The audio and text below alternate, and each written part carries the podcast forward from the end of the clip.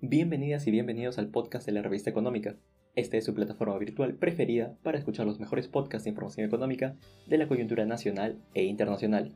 Les habla Harold Rivera y en este capítulo trataré el tema de criptomonedas, mitos y verdades. En los últimos años he escuchado en diversos medios que las criptomonedas cada vez son más cotizadas, que muchas personas se encuentran interesadas en invertir en ellas.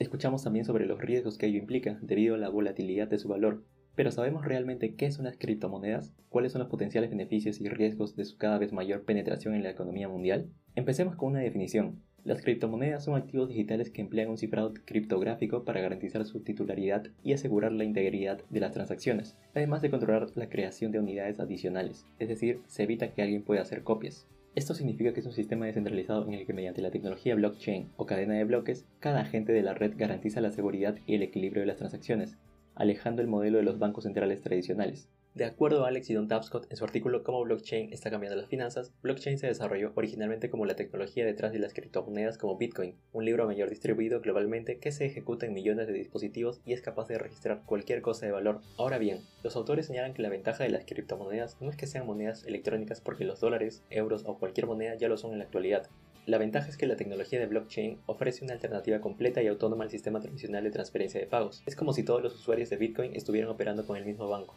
Sin embargo, el problema es que el uso de criptomonedas requiere que los usuarios se ocupen de una nueva moneda, un nuevo tipo de cambio y toda la incertidumbre relacionada a su valor. Por ejemplo, el dólar estadounidense es y ha sido un buen medio de intercambio y o reserva de valor, pero las criptomonedas aún no son ni lo uno ni lo otro. Entre las criptomonedas más conocidas se encuentra Bitcoin como la líder, la cual es la criptomoneda más antigua de todas. Apareció en 2009 como creación de Satoshi Nakamoto, cuya identidad se desconoce hasta la fecha. Después de ella aparecieron muchas más, entre las que destacan Ethereum, Binance Coin, Cardano o Tether. Una de las críticas que se realiza a las criptomonedas es su volatilidad.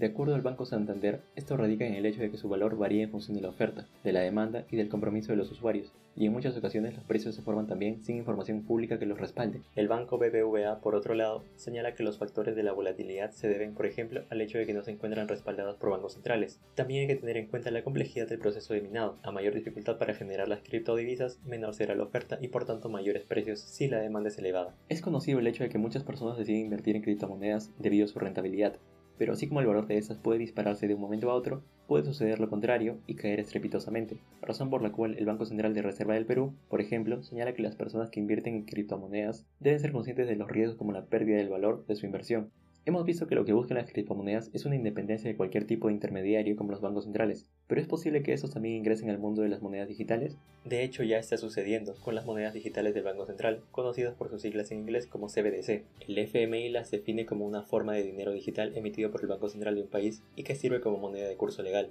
Entre los países que están innovando en el aspecto de la CBDC se encuentra Bahamas, que en el 2021 introdujo el dólar de arena, la primera moneda digital emitida por un banco central. Otro ejemplo es el Banco Popular de China, que ha introducido un yuan digital en algunas ciudades de su país y que está respaldado uno a uno con la moneda en físico. Este fue un capítulo más de su podcast de información económica. Recuerden compartir cada capítulo de la revista económica en su edición podcast. También nos pueden encontrar en todas las plataformas digitales como Económica y conmigo será hasta la próxima.